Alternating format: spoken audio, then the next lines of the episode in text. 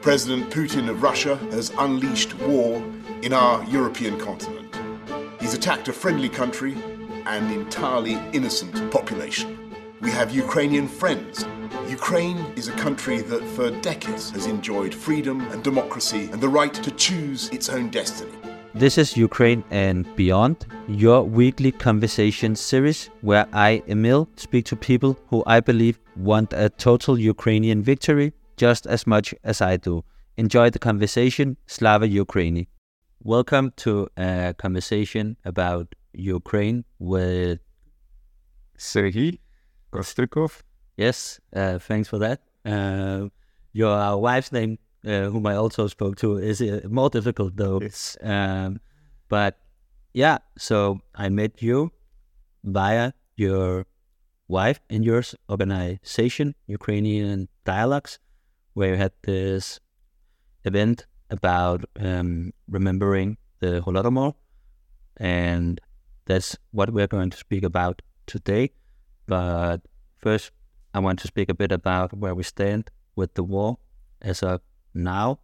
But can you maybe just um, yeah, present yourself and share a bit about your background, maybe also when you came to Denmark and stuff like that? And if you also participated in the Revolution of Dignity, uh, I'm not sure, but I would love to hear about that as well. Yeah, absolutely. And thanks for having me. So, um, yeah, I've been in Denmark for around seven years by now, and I came together with my wife, who you already mentioned, uh, to do my PhD in neuroscience.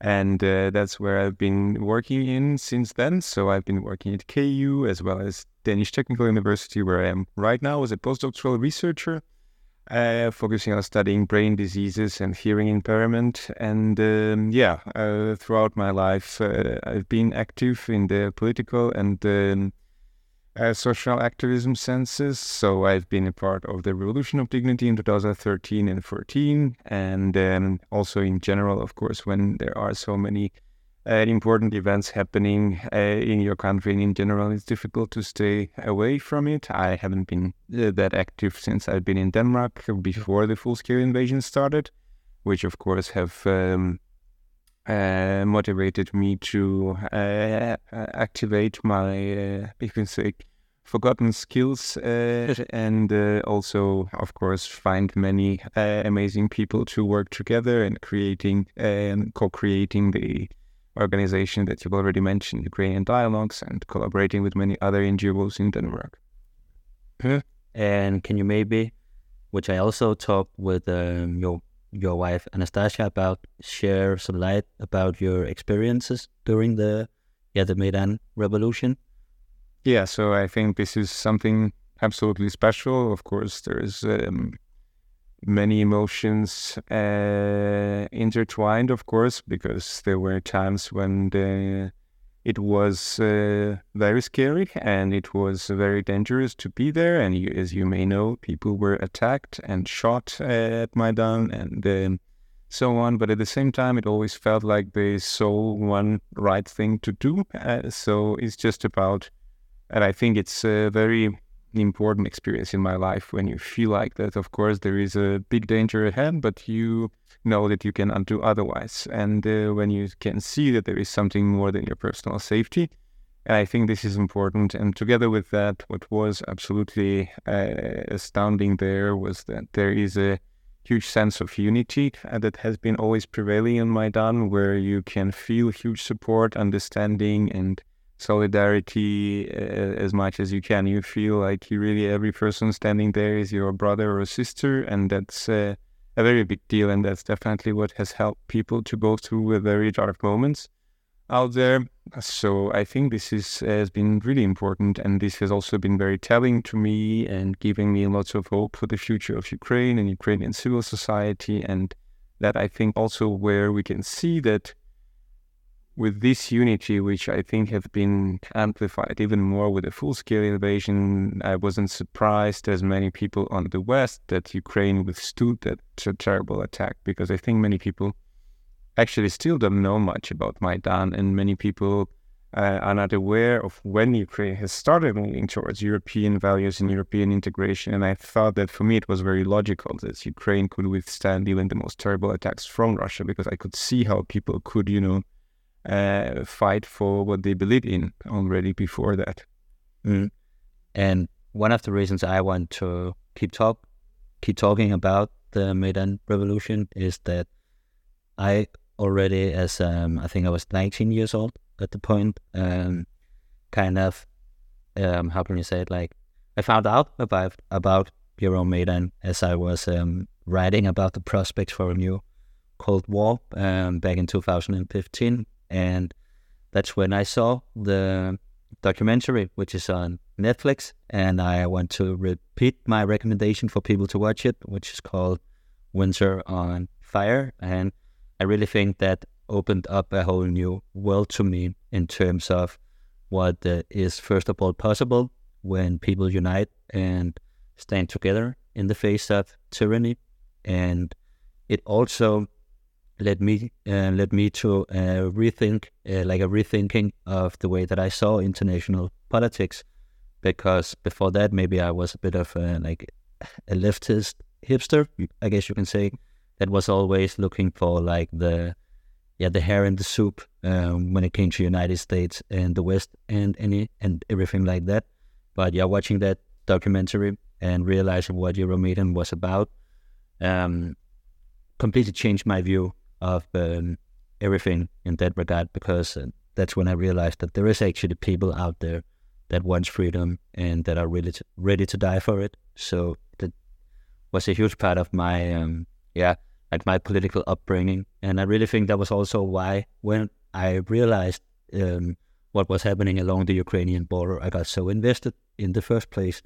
And also, as you're saying, that was also why I knew before the full scale invasion was initiated, that it wouldn't succeed as so many people otherwise thought it would, because I yeah understood what the Maidan Revolution was about. So um, I, am I'm going to keep uh, mentioning that because I really think it's important for people to realize what that was about. And when I talked with um, your wife, we kind of agreed that you could to a certain degree say that the starting point of the war we also have today was when the march of uh, a million happened in Ukraine because that was a response to um, violent me- methods used by um, Viktor Yanukovych um, against protesters back then. Would you say that's a fair um, assessment or yeah, I guess uh, we kind of should uh, talk a little bit about our definitions of war because I would say that, you know, in a way, a hybrid war of Russia against Ukraine have been going on for many, many, many decades. Actually, it never ended. Yeah, it never ended. And I mean, hybrid as of after our last, you can say, open war, which was uh, uh, 100 years ago before the USSR was established, when Ukraine have been, you know, forcefully. Um, joined to USSR. But so I would say that, you know, there was always a war going on in a hybrid sense. And I think that Maidan just uh, was an uprising against that because, you know, Viktor Yanukovych, uh, who we were protesting against, uh, have been a puppet of Kremlin. And he has been a continuation of that terrible system and uh, trying to implement all the worst practices there were uh, into Ukrainian lives as well. And that was, you know, an open uh, protest against that. And of course, then it led to a more active phase of this um, clash, I would say, of this literally civilizational clash and of people stating that no, we are not going to um, bail down on that. And uh, of course, unfortunately, there was a response then from Russia invading Crimea and uh, the eastern regions of Ukraine. So yeah, it was uh, all going on in a you know spiral of escalation afterwards, uh, and that was always the thing about the empires, right? Because if you want to stand up and fight for your rights, then there is very likely that you will get something like a war. And so, yeah, but uh, fortunately, Ukrainians didn't lost their resolve, and uh, that's also an important part that people are ready to sacrifice a lot for that. Mm.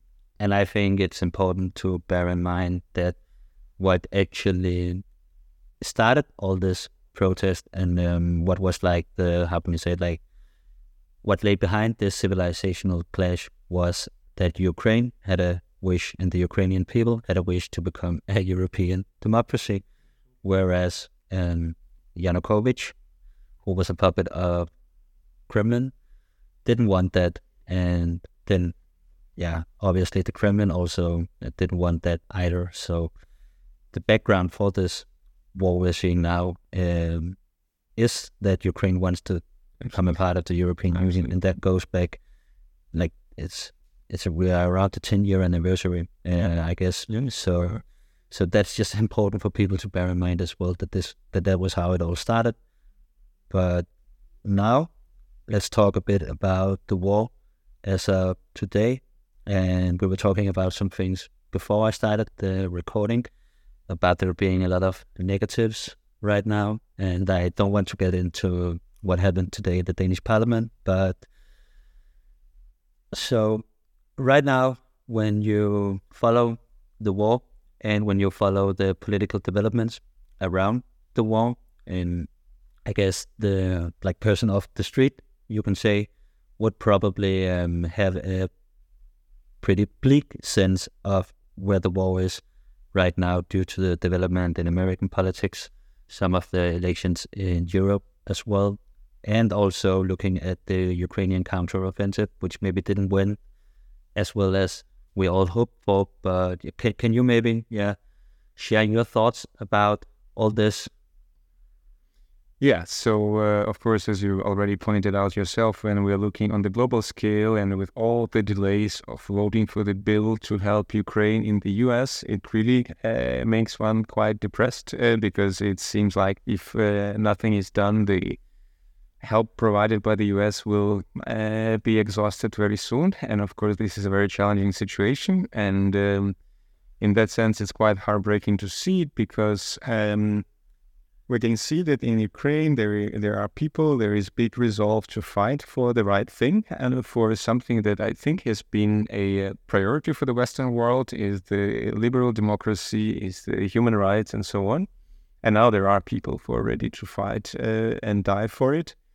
And uh, what is lacking is actually the material support, is the military help. So it's a very concrete things that are lacking, and it's something that we can solve. But because of certain political uh, agendas and because of uh, certain conflicts, uh, we just can't achieve that. And that is something that is uh, worrying me a lot because of uh, very directly, on one hand, it's a precarious situation for Ukraine, which is uh, absolutely terrible because people keep dying and we are losing our best people on the battlefield. And this is something that, again, can be prevented like very directly. And so many lives of absolutely amazing people could have been spared should uh, many of the things that have been promised and are already delivered have been delivered some months ago. And I'm, uh, when I'm reflecting also on the counteroffensive, which I'm not a military expert to do, but I think it's very uh, obvious to say that uh, Ukraine should have gotten much more than Ukraine has been given. And uh,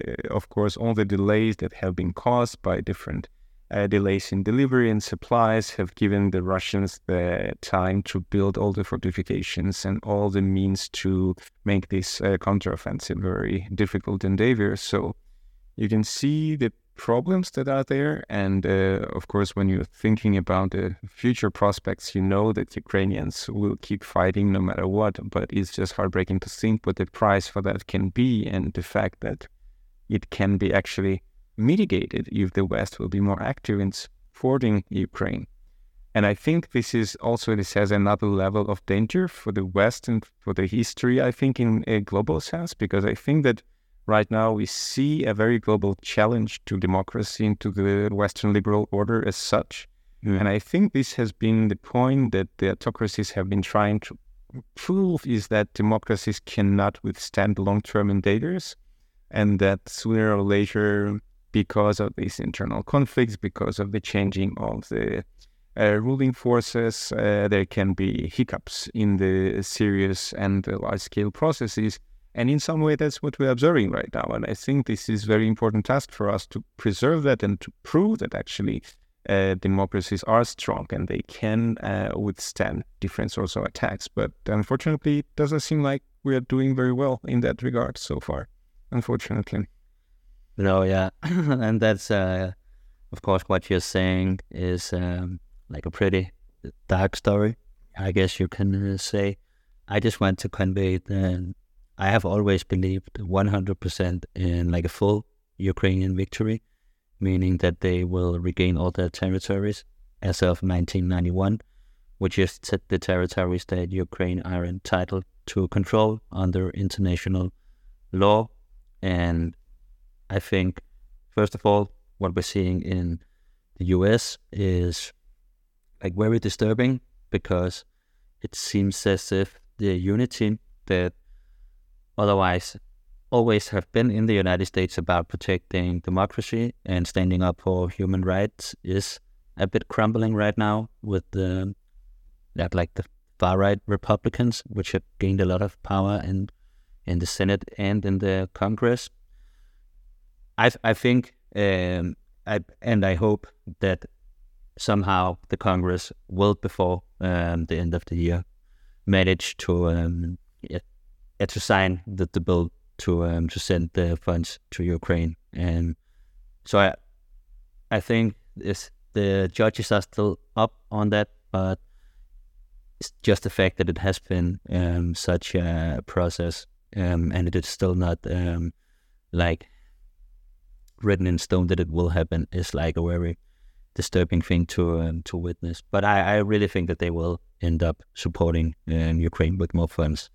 So I think there is um, still re- reason to uh, to believe in the US um, on that point, but of course that's up that we will see.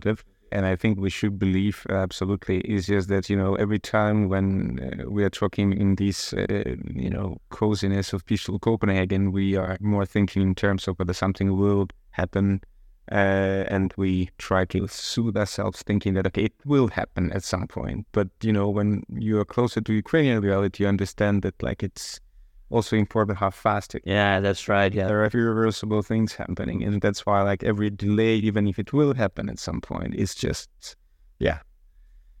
Mm, yeah and to that point if like i've said it a million times um, but i've of course think that everything that we are sending today should have been sent when the war started, and what we will be sending uh, one year from now on should have also been sent when the war started.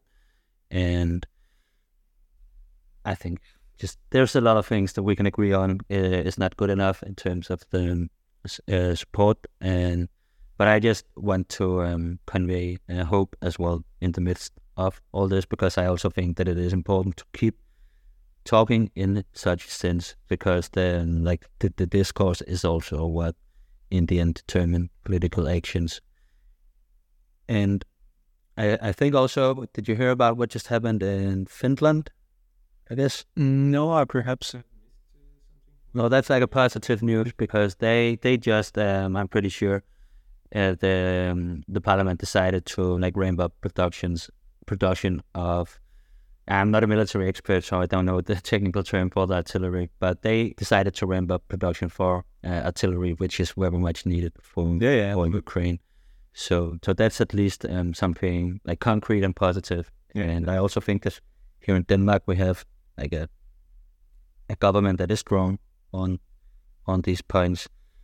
Oh yeah, I think Denmark is definitely the country that uh, is on the forefront. So, uh, I would like for more countries to take the Denmark Denmark as an example. So that would be really nice. Mm. And can you maybe share um, some light and uh, comment a bit about how it feels as a Ukrainian to witness this um, lack of yeah resolve basically that we're seeing right now? Yeah, I mean, I'm not, I'm not sure you can really convey that fully. I mean, of course, it's, uh, it's very heartbreaking because, uh, you know, like on one hand, we see, as I just pointed out, when people are uh, in the peaceful European uh, cities uh, thinking in a more relaxed terms about what's right and wrong, and then again, every hour, every every yeah, every short period of time in Ukraine, someone is getting wounded or getting killed, and then you understand that this is the time when I think all of the important decisions should have been made, and now we just need to uh, know and uh, think of how and not of if uh, in that sense. So I think it's pretty heartbreaking, and it's also when you feel like that there is seemingly full alignment in the values, uh, but at the same time somehow we cannot get people on the West united about it. And I think that over these um, many, many months, uh, Ukraine have proven its uh, loyalty to all the declared values on all possible levels, starting from the fact that uh, the uh, you know the military laws and the conventions that adhered to in Ukraine is highly scrutinized under such an immense attack, and yet it has been opened and it has been proven that Ukraine adheres to that. There are many reforms happening as the war is ongoing. So I actually think it's safe to say that Ukraine has proven the point, but at the same time, uh, it's it's very heartbreaking to see the lack of resolve and unity over the things that Ukraine needs. And going back to the um, column of our uh, general Zaluzhny in Economist, I mean, he also pointed out a very specific things that are needed. So again, it's just yeah, it's just heartbreaking to see that you know there are and obvious ways to help it, but somehow we can get things together. Mm. And many of these thoughts we will also return to. Um, but now I want to speak about the like Holodomor, which was the yeah, man-made genocide against Ukraine in the early 30s by starvation, which was yeah. So the initiator behind that, I guess you can say, was the evil dictator Joseph Stalin. And yeah, when I met you at that um, remembrance event for for that genocide, you recommended me to watch uh, the movie called Mr. Jones, which is about this very young Welsh journalist um, who, at the point, actually was around my age, which is just insane to think about. Went to the USSR um, and ended up in in Ukraine and documenting that.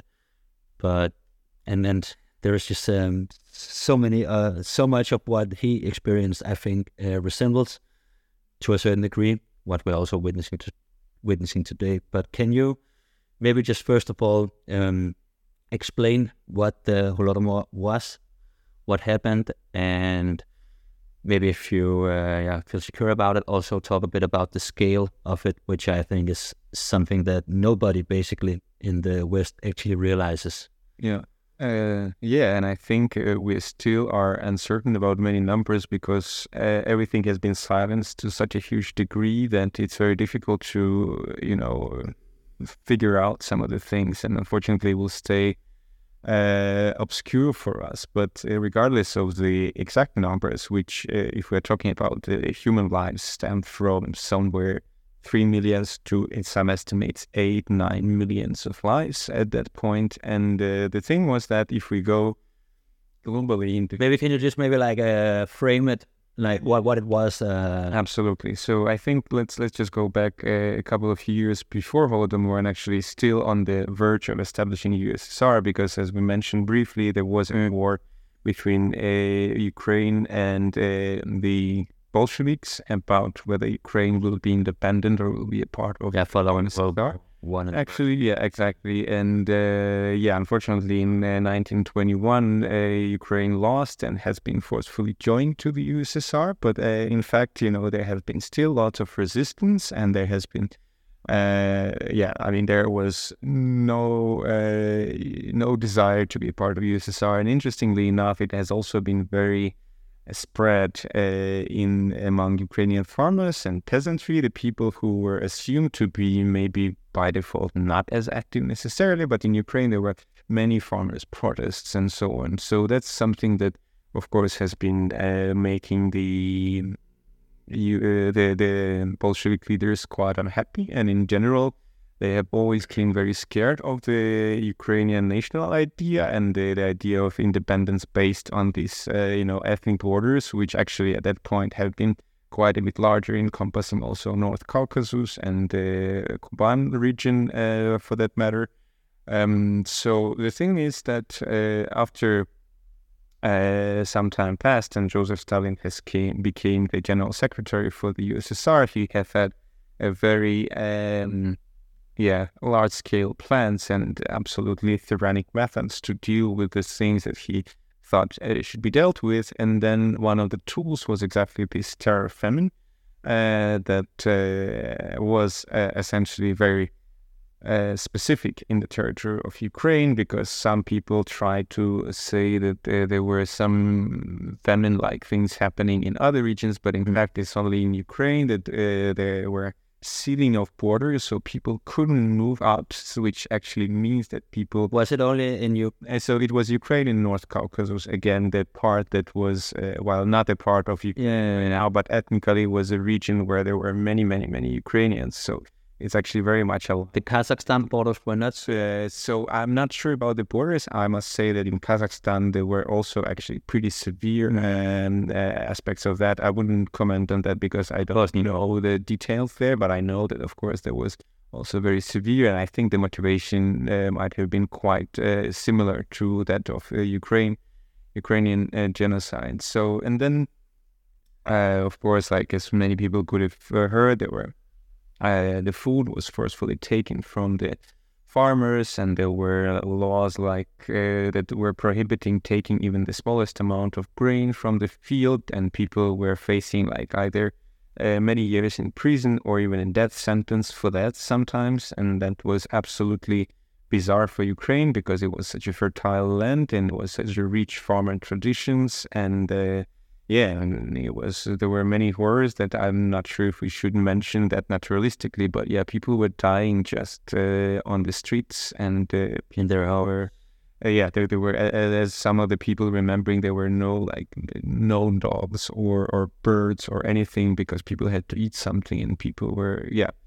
It, it's terrible, and we still uh, many of us have heard the stories from our grand or grand grandparents about that. And uh, essentially, once uh, been discovered also in the aftermath when there were some populational studies is that uh, Ukrainian population uh, from I think it was 1926 to 1939 has shrunken. The number of ethnic Ukrainians in the USSR has uh, decreased by 11%, uh, while if you compare it, for example, to the number of ethnic Russians, it increased by 28% over that time. So uh, yeah, this is uh, I think illustrated that it was both there was both a genocidal intent, but there were also actually some goals of, of that achieved um, in a way. And I think yeah, we can talk of course more about it, but it also left a huge trauma. A, I think societal trauma that has not been processed because it has been silenced so much and. Um, yeah, I think uh, we can talk a lot about it, but maybe I will leave it to you to guide the discussion. Yeah, sure, sure. Um, so I think that it is crazy that someone like me, who knew about the Maidan Revolution and who knew about at least like more recent Ukrainian history from 1991 up until today, like before the war, I knew about this stuff mainly from um, like the Euromaidan and then up until the war. But I also knew a bit about Ukraine gaining independence and like the different political um, movements that had been. But even at that point, I had never heard about the, the Holodomor, the yeah, the genocide against Ukrainians committed by the USSR regime.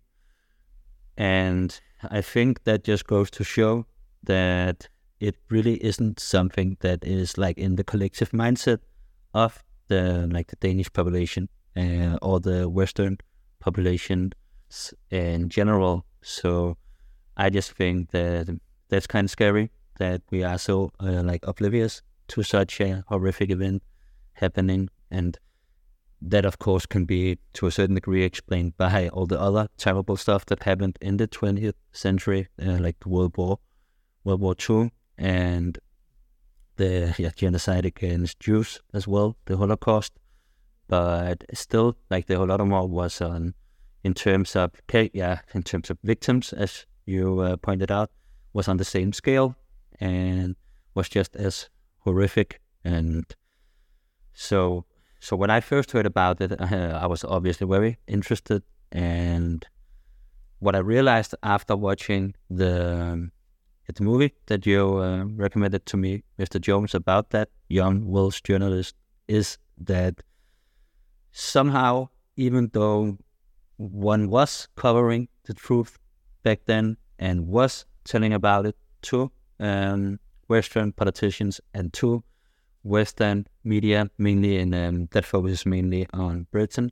Um, somehow we um, like I don't know. Maybe you can say that uh, the elites somehow um, in like um, the most uh, important and significant Western countries at the time, they decided to not talk about it. They decided to close their eyes, and I think maybe that is uh, was a result of convenience because, and I think a lot of things actually can be explained by um, yeah by convenience. Um, but what the reaction he met when he then came home and talked about this was that no, that cannot be cannot be true, and no, but that is a worker's paradise, and so on and so on. And I just think that's um, maybe so. I thought about this before uh, because I think that there are like two contributing factors to what happened, and one is of course just the evil nature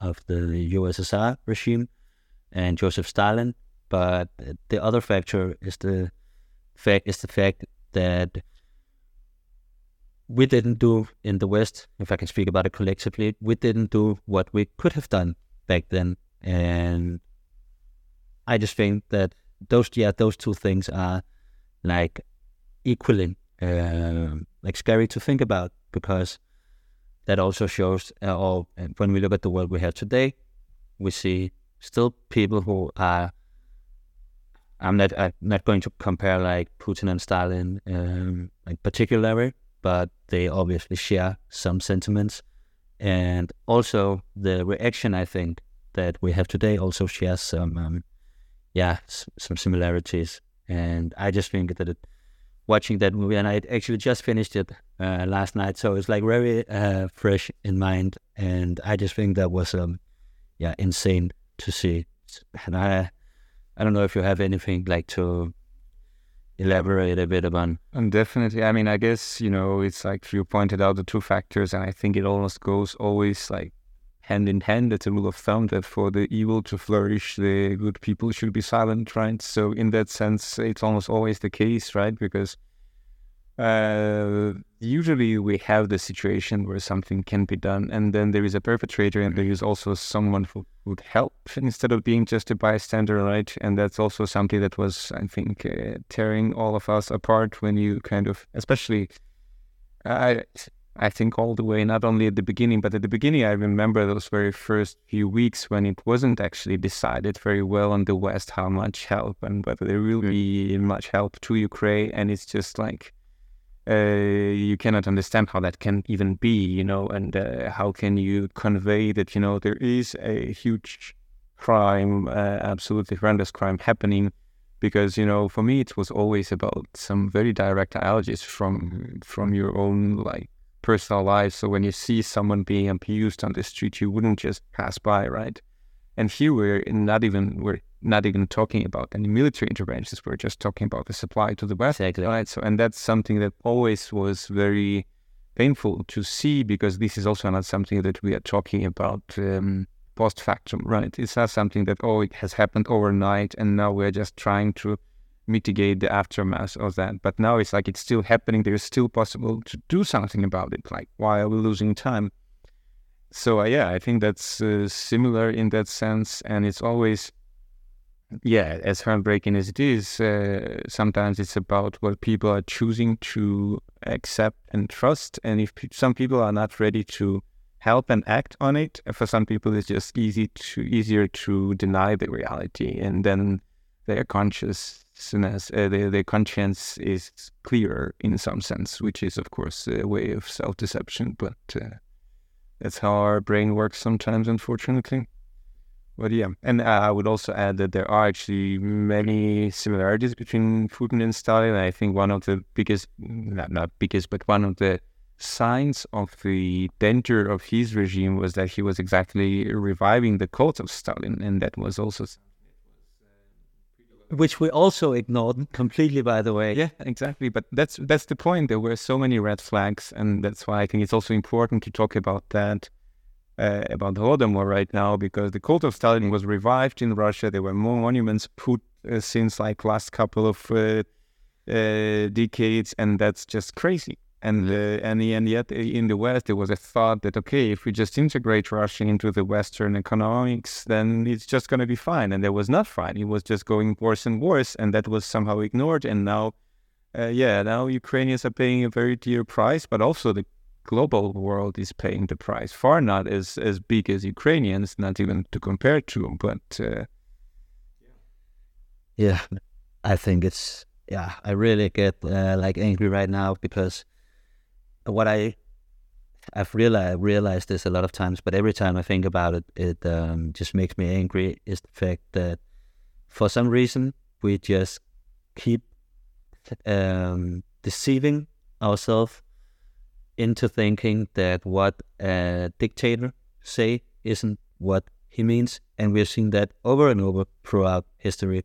So yeah, Hitler, for example, already wrote in 1923 when he realized Mein Kampf that his end goal was to annihilate all of the Eastern European population to yeah to make Germans live there. So that was something he said 10 years before he got to power and he laid out all his ambitions in that book and yet nobody cared about it or at least ignored it.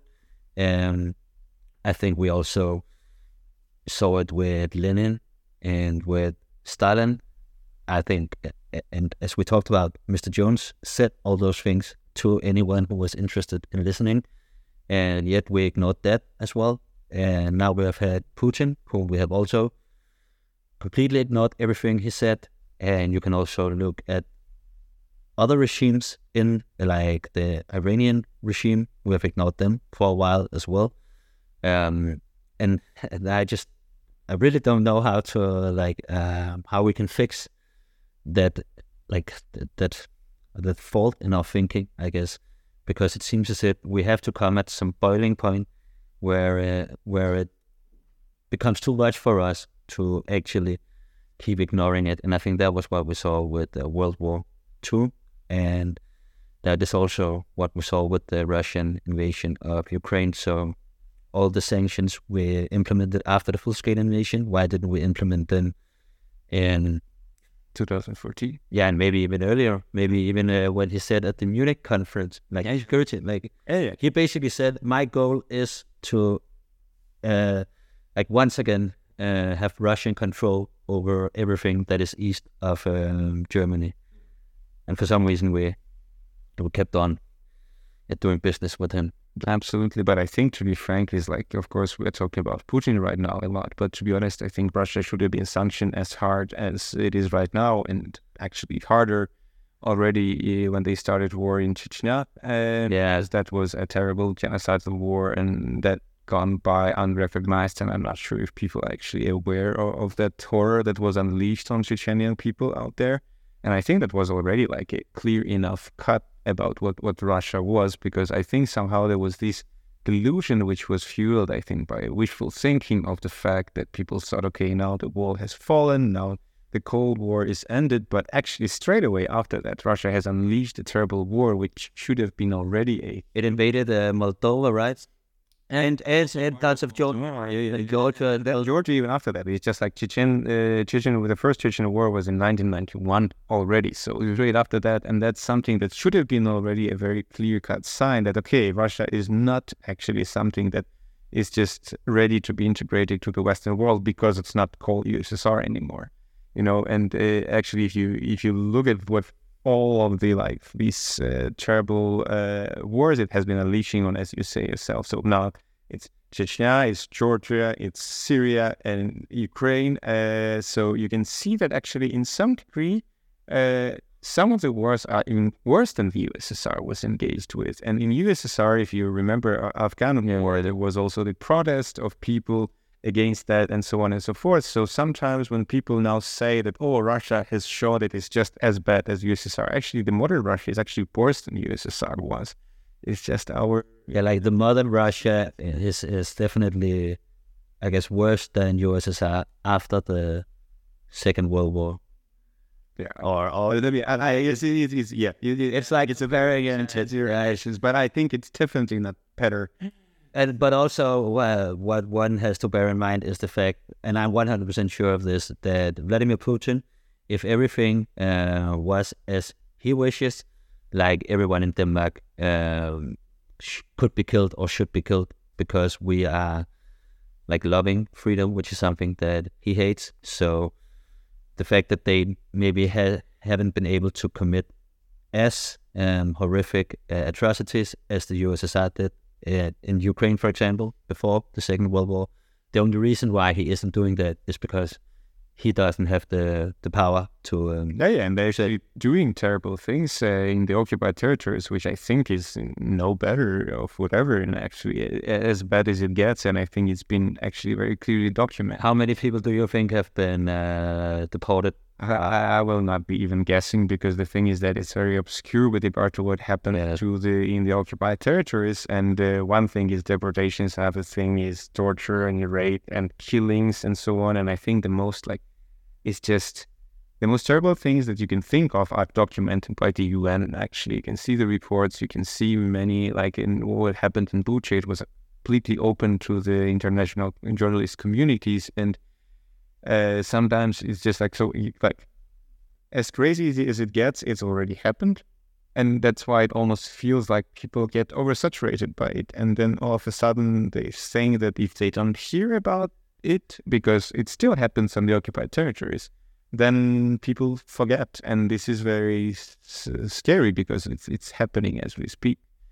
So yeah, it's just, it's terrible. And what's actually also important I think, to realize for many people is that when the first Chechen war started, that I just mentioned, uh, it wasn't Putin who was in power. So it's uh, no, that not oh yeah. That's what's important to realize because if we are only targeting and thinking of Putin and think that if Putin will be exchanged to someone else and things will be good and well, that's not true because the problems are much deeper than that. Mm. Yeah, we can agree upon a lot of things. Um, I want to return a bit to the the documentary. No, not the documentary, the movie about um, Gareth Jones, and then maybe use that as a sort of springboard to talk a bit about um, today as well.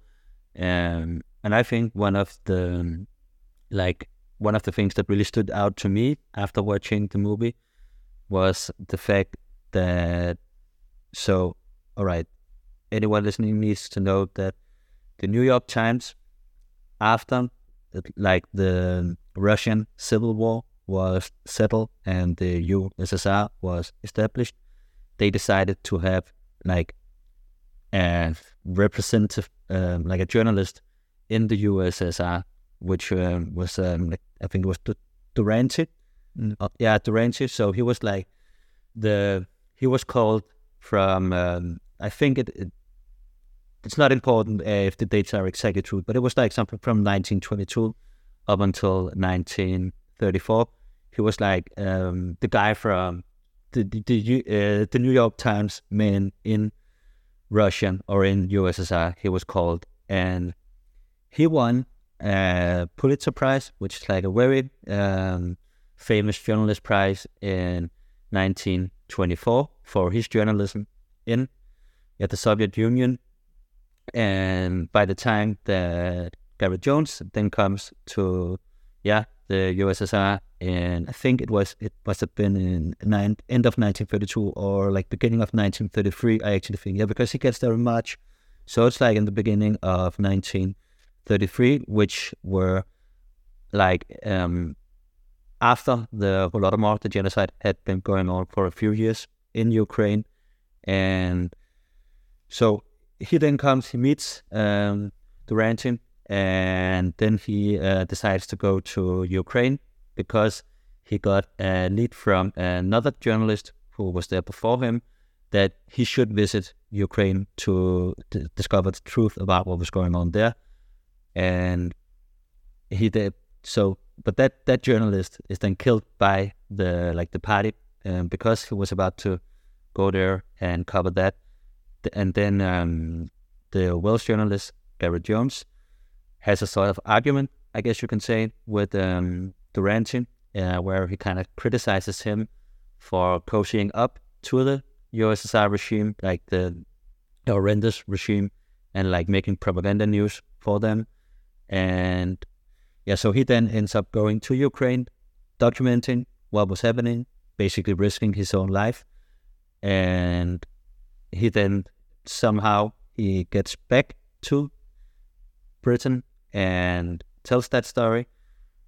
And then the answer to that story comes from Duranty, who in the New York Times basically calls um, Gareth Jones a liar and says that everything that he uh, has said about the horrendous uh, genocide and starvation and so on in Ukraine was a lie. And he like uses the front page in the New York Times, something like that, to um, to convey that story.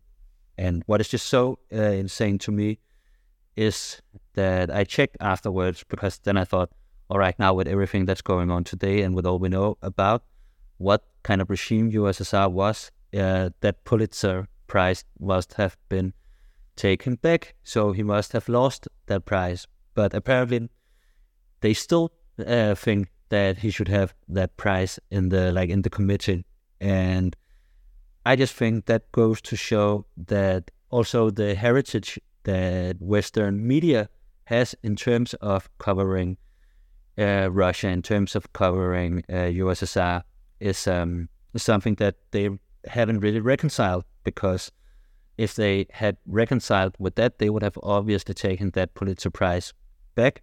And I think that the problem um, like it carries on today as well so that because they were so neglected back then towards what was happening, and because we were so neglected for such a long time about what was the USSR, we are still somehow uh, incapable of actually um, spreading the truth about what Russia is doing and what is happening in the war and so on.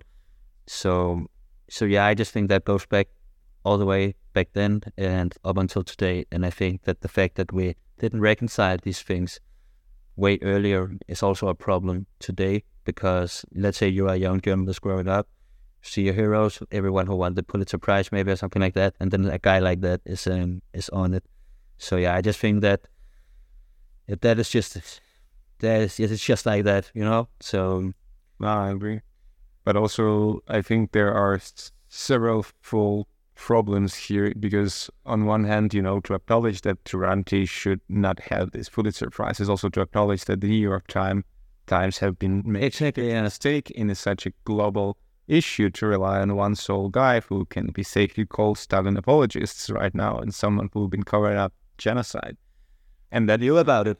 Yeah, exactly. And it's something that is uh, a big deal to do and something that they must do, of course. But this also, I think, goes to the fact that they don't want to admit the fact that they made a huge mistake because it's their responsibility also, even though they were not directly present there, but they had their person who was definitely lying openly about it. And so that's one thing. And you can actually see it also happening nowadays in uh, different occasions uh, is to admit that okay, we can also actually be wrong here. Uh, one thing, and another thing is that um, you know there is this very uh, profound need in order to be able to judge the current situation is to know the context, right? And that's why, like, that's why uh, your project with this podcast is so important, and that's why also we've uh, founded the Ukrainian Dialogues organization is to try and provide people as much context as possible, because it's very difficult to really judge something if everything you know is just from today's news, uh, especially in the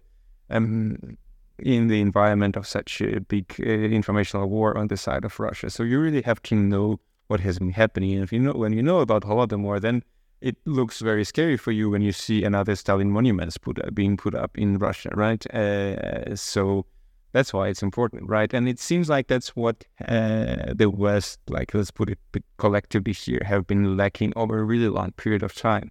And there are many like reasons for that, starting from the raw representation of the Eastern European history as such that has always been taught through the prisms as we talked about as well, that and so on, and that's that all is a part of this huge problem that has again un- unraveled in this uh, huge war right now and has been a part of the wars before that Russia has been unleashing on its neighbors. So yeah, uh, uh, it's um, it's the I think the problem is that um, and you must maybe um, know something about this as well, uh, studying like neuro. You you're studying the brain, right? Yeah, yeah, yeah. Neuroscience. Neuroscience. Yeah. Sorry, I'm I'm not strong in nature science, but um, I think that um, it is a problem that goes down to the very core of being a human uh, being because we like to think, um, like as humans, as you also alluded to earlier, that we were right or that um, we don't have to do stuff because there isn't any stuff to uh, like fight against and there isn't any struggles that we need to take and so on. And i think that is the case with um and and, and it's not to say that uh, i don't want to attack like media in general because i don't like that and i think that a lot of media is covering uh, the truth and are telling uh, what is happening and so on but in the best of all worlds, I would like more media to keep focusing on what is happening in Ukraine and to speak more bluntly about what is happening in Ukraine and to be more precise when they are um, reporting from Ukraine. And what, what a lot of, of media, and I think this is also down to convenience, is that they have to like look at it from both both sides. For example, and when you do it um, like that, it you just end up, at least according to me, um, not given the not giving the right picture of what is happening.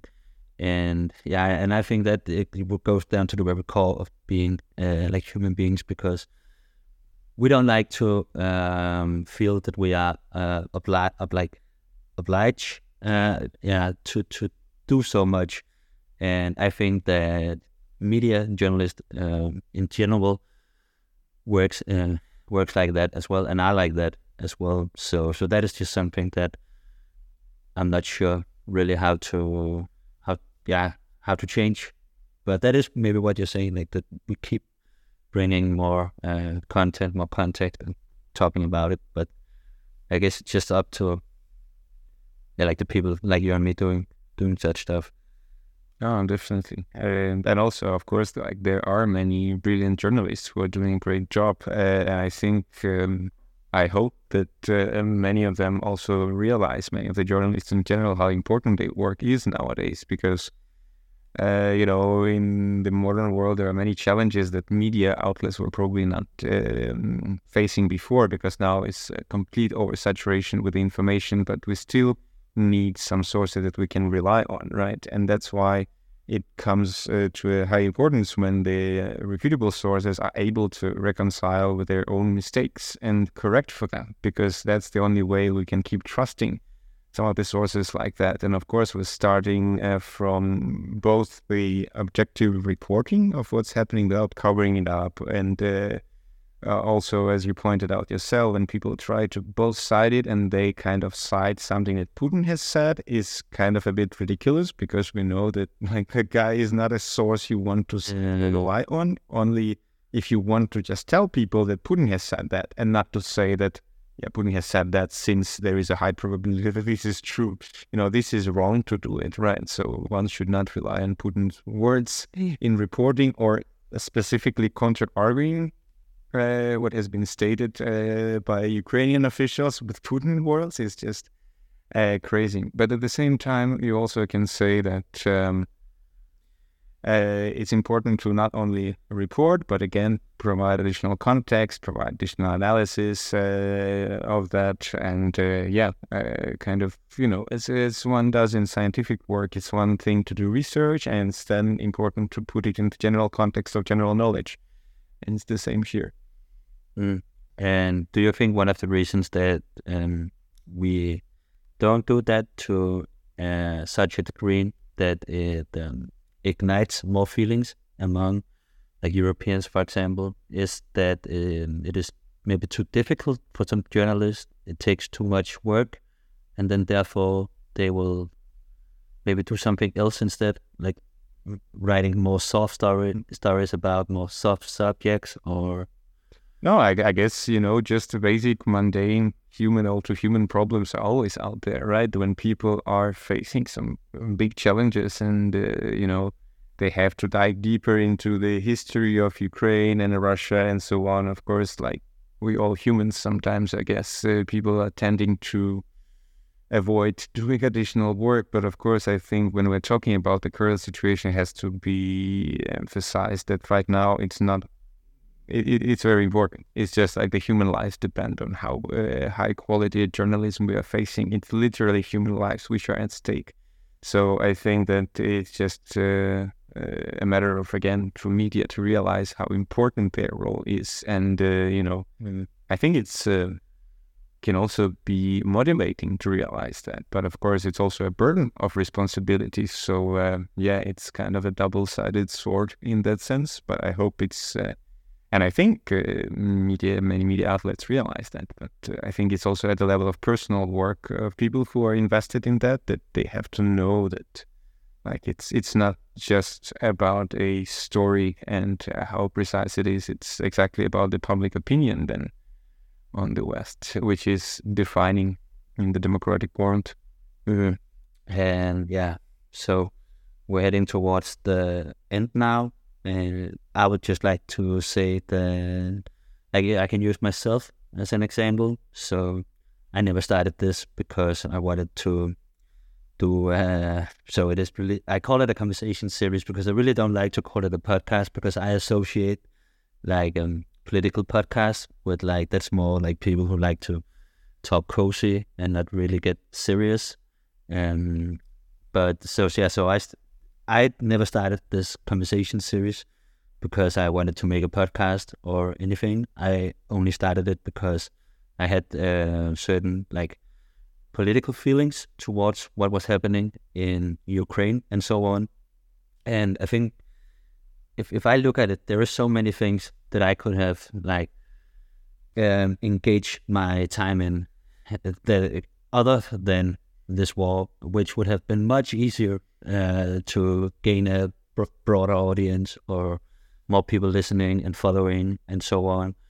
And I just think that's maybe also one of the big problems that it is so difficult to really like break through the barriers um, when you talk about Ukraine, for example, because I think a lot of people also think, oh, but uh, we all agree that uh, we should help Ukraine, blah blah blah. But so uh, or and so therefore, um, maybe it's not as interesting, or maybe they don't have as big a responsibility to keep talking about it and, and so on. And yeah, I just think that's uh, it's a huge problem, but I still get the sense after I've been doing it for like a longer period that people actually do start recognizing, like, all right, so maybe there is something to it because this guy uh, completely voluntarily has spent so much time on it. And that's maybe goes to show what you also talked about that it is very fulfilling also when you realize that there are very important work to be to be done. So I think that's a positive thing at least that um, that maybe it's not that many people, but the people like you and me who are engaged in this really we are really engaged in it it's not just like to post a story on instagram once every second month or something like that no, absolutely. And I mean, there are actually many, many absolutely amazing people exactly. that advise so much of their time and personal life. Uh, and I have been very privileged to have met so many people uh, during this time. And that has been probably one of the few things that were keeping us Ukrainians abroad uh, in the same situation and trying to keep our trust in humanity is exactly those people like you who voluntarily just, uh, you know, try to make a difference. And this is very important. And I think this also proves that individuals matter and you yourself can change something.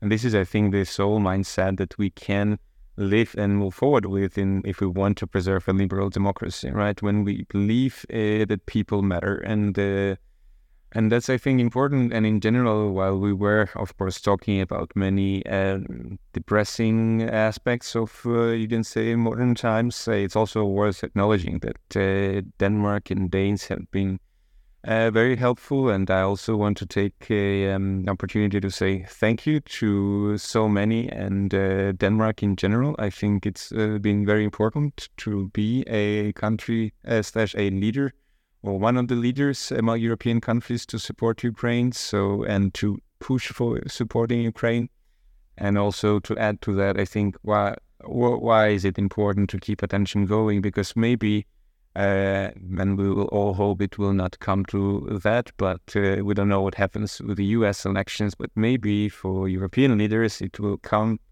when there will be time to take a bigger responsibility for what's happening right now, which means you know ramping up uh, also industrial aspects of helping Ukraine and production of weapons and so on. And that's where it's important to keep the public attention and public support and backing it up. Um, and uh, yeah, and that's that's quite important. Mm. And yeah, so we are going to uh, like end it uh, now. Uh, I'm, I'm not going to just like end it, so I want to have like a soft ending as well. And I just realized today that um, yeah, so in the beginning, uh, actually for a very long time, I always ended my conversations talking about a value which I think had like stood out or had been especially important. So I want to get back to that today. So I just want to end it um, by saying that, and I will use my own example. So maybe you can, as an individual who is talking about this, or maybe you are just an individual who wants to be engaged but don't really know how to. I just think that for me, the how isn't the most important thing. For me, the why is way more important. So so it goes like this. So every time I speak with someone who is uh, from Ukraine, who is uh, Ukrainian, I always get the sense that they are just very grateful for me to be doing this work, and they actually really always always um, are so thankful. And when I was uh, so I was in Chile last year in the fall, and uh, before that I wrote my bachelor about Ukraine Bachelor in Political Science about the war, and that was when I first started um, talking to other Ukrainians because I had to find some people to interview, and one of the people I interviewed was a girl named Veronica, and we were talking uh, a bit and writing a bit also about um, Ukrainians feeling um, like forgotten, and also Ukrainians being worried about maybe the West will just forget them and then she wrote to me that um, she always tells her friends, like, at least we uh, have Emil, for example. And uh, that was just something that really conveyed to me, all right, when I get back from Chile, I really have to, uh, like, step up the plate, so to say, um, because what I was al- already had done was very meaningful, but it could be even more uh, meaningful. Um, so yeah, that's that's just a thing I would like to say to anyone thinking about maybe engaging themselves that like the they say it is like that with politics because it's always a game of trying to convince people to be active in something, engage in something. But with uh, Ukraine, there is a, a, whole country and a whole population that um, that you will um, yeah, t- touch by by doing this because it is so meaningful. So yeah, that's that's what I want. It's not really a value; it's more like a, a thinking, I guess. But I think that's very important to say. I agree, and uh, yeah, it's uh, again at the level of uh, individuals, and when people are thinking about uh, how can I engage. So of course there are uh, very certain organizations and ways to funnel your support, but even just by keeping it up in your personal space and talking to your friends and relatives because again we are privileged here to live in the democracy when public opinion matters. So that's how you can make sure that the support will stay there. But again i think with people like you we're safe here. I hope so. Uh, yeah, and uh, thanks for that as well. Uh, and I just realized that it, this was very uh, like inward focused what I just said, but a very important thing as well in this regard is that actually what I'm doing, um, I can also see is um, like energetic for Ukrainians. Uh, so that when we talk about it, when we say certain stuff, that's also the kind of things that helps the Ukrainian to be more resolved. That is at least uh, like the, the, Ukrainians have so much resolve just by themselves, but it is also very um, comforting is maybe not the right word, but um, reassuring. Reassuring, exactly. Uh, yeah, from whenever they hear someone from outside Ukraine talk about Ukraine with passion or anything like that, it's as you're saying, it's very reassuring. So in that way, if we want Ukraine to win the war here in Denmark, links, it is it is just an at there's the military level, the yeah concrete political level, but the, there is also the like the psychological level, um, which is um, like where the field that I think that I'm playing in playing was maybe not the right word, but just to say that as well. So I think that will uh, yeah be the last thing that I have to say. I don't know if you have anything you want to. No, again, as I said, I I think many things have been said, and I said that uh, uh, it's important to remember, and it's uh, as you say, there are different levels. But I think what's important is that, as you pointed out from the beginning, so just to uh, reframe to that is that it started when Ukrainians have had absolute resolve to become a part of the European family, right? And that's why I think what you say that it's reassuring for Ukrainians when uh, people here in Europe speaking is that we don't feel abundant because it all feels like an, uh, that you know again this more acute phase of war and of uh, clash has started when Ukraine said okay we want to be uh, democracy, we want to go that way. And of course, for us, it's important to see the willingness of the European family to actually accept us, because then it looks like a very hopeless situation, right? If we try to turn there, but then we get a war and we don't get a like a welcome or an understanding or an attempt of a dialogue, at least, right? So that's why it's a of crucial importance actually for this story because again that's where it all uh, essentially uh, gets very ignited is when there is a dialogue between Europe and Ukraine, right? Mm. And thanks for those words, which will be the last today. And I hope everybody like enjoyed the conversation, although it got maybe that it's this has been one of the more um, like less heavy conversations, I guess. But that's also a result of the period we we are in. But that was it for today. Thank you so much.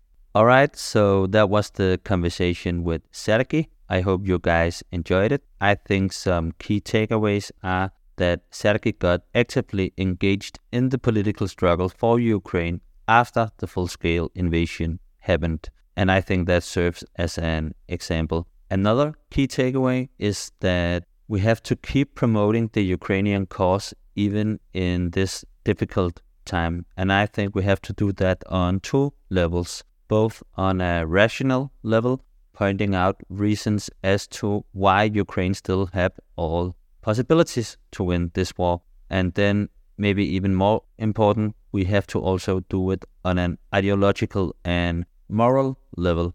So that is the last thing I want to say. Slava Ukraini.